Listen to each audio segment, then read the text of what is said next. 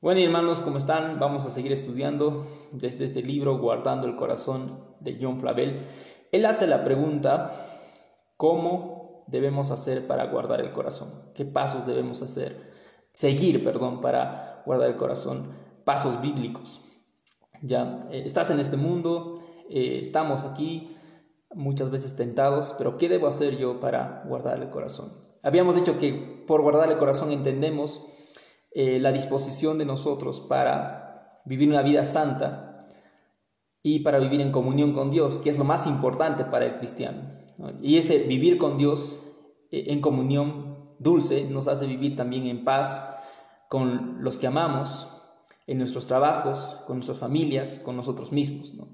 Entonces, lo, lo primero que dice es observar frecuentemente el corazón. Eso quiere decir meditar sobre cómo está tu corazón. ¿no? Es como que eh, el único o la única persona que va a poder decir en qué situación está su corazón eres tú mismo.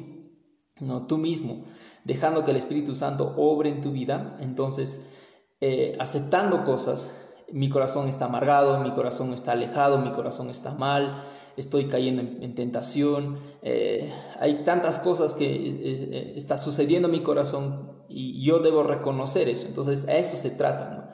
Meditaba en mi corazón, dice el Salmo 77, 6. ¿no?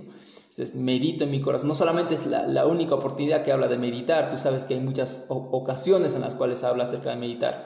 Entonces debemos meditar acerca de que en, qué situación está nuestro corazón y, y debemos aceptarlo.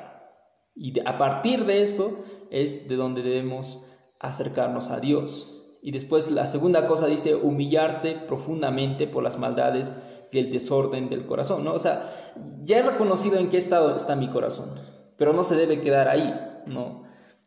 Mi corazón está amargado, mi corazón está triste, mi corazón está alejado de Dios, está, está cediendo al pecado. Entonces debo humillarme por eso. Debo acercarme a Dios en humillación por eso. No debo pedirle, Señor, aquí está la herida, aquí está la herida, aquí está eh, esta cosa que me está incomodando. Debo acercarme a Dios en humillación. ¿no? Y eso nos, puede, nos hace recordar a, a, la parábola cuando Jesús está contando acerca de este publicano y dice, Señor, y el publicano está derramando, quebrantado su corazón, y ahí es cuando Dios, según nuestro Señor Jesucristo, dice, ah, nos hace justos, cuando vemos nuestra maldad y nos acercamos en humillación hacia Él. Así vamos a poder guardar nuestro corazón hasta el día en que veamos a nuestro Señor. Suplicar fervorosamente a Dios también. No, Señor, ya está bien hecho, mi corazón está en este estado, me estoy humillando, pero también quiero que tú me ayudes a poder vivir una vida diferente. Quiero vivir una vida diferente. Oh Dios, cómo me gustaría tener un corazón mejor, una actitud mejor, una paciencia, ah, que mi desgano no siga, ¿no? Cómo me gustaría tener un corazón que odie más el pecado, que, pueda caminar en constante comunión. Quiero eso. Entonces, eh, dice la Biblia, ¿no? En Salmos 19, que hemos estudiado, dice que los dichos de mi boca y la meditación de mi corazón sean gratos delante de Dios. Ese, es mi deseo, ese es mi deseo constante, porque quiero vivir de esa forma. Líbrame de los errores que me son ocultos. Salmos 19, 12. No, Salmos 86, 11, afirma mi corazón para que tema tu nombre. Yo quiero que mi corazón sea mejor. Yo quiero progresar. ¿no? El 4, la cuarta cosa que nos dice, un fuerte compromiso con uno mismo para caminar en temor de Dios y evitar las ocasiones en las que el corazón puede verse inducido a pecar. ¿no? Job dice, Job 31.1, hice pacto con mis ojos, ¿no? hice pacto con mis ojos. Tú también debes hacer un tipo de pacto. ¿no? Y eso obrado por tu temor a Dios, porque sabes que Dios te va a ayudar. Señor, quiero hacer un pacto conmigo mismo. Quiero hacer... Y hay muchas cosas que hemos aprendido. En, en Arequipa hacían pacto de pureza y hacían tantas cosas.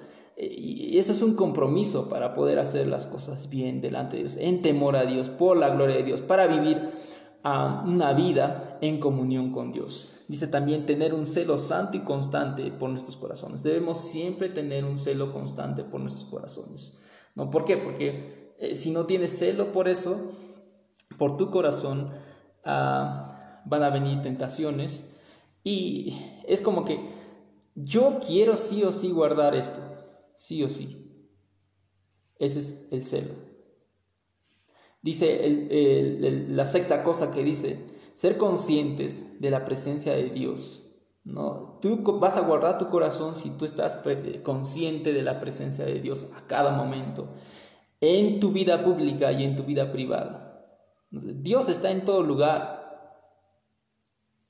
En Job 31.4 dice, ¿no ve Él mis caminos y cuenta todos mis pasos?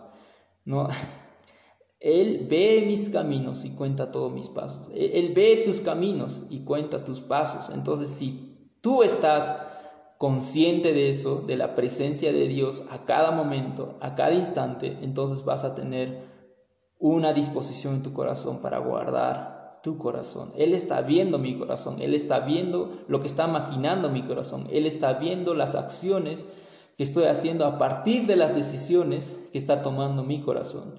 Entonces, si estoy constantemente en ese pensamiento, si estoy, y eso es creo algo que debemos hacer toda nuestra vida, ¿no? El autor dice, es algo que vamos a tener que hacer toda nuestra vida, avergonzándonos, humillándonos, siempre teniendo presente la presencia, la santidad de Dios.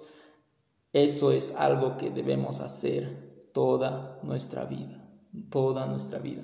Espero que te haya servido este, este ah, podcast.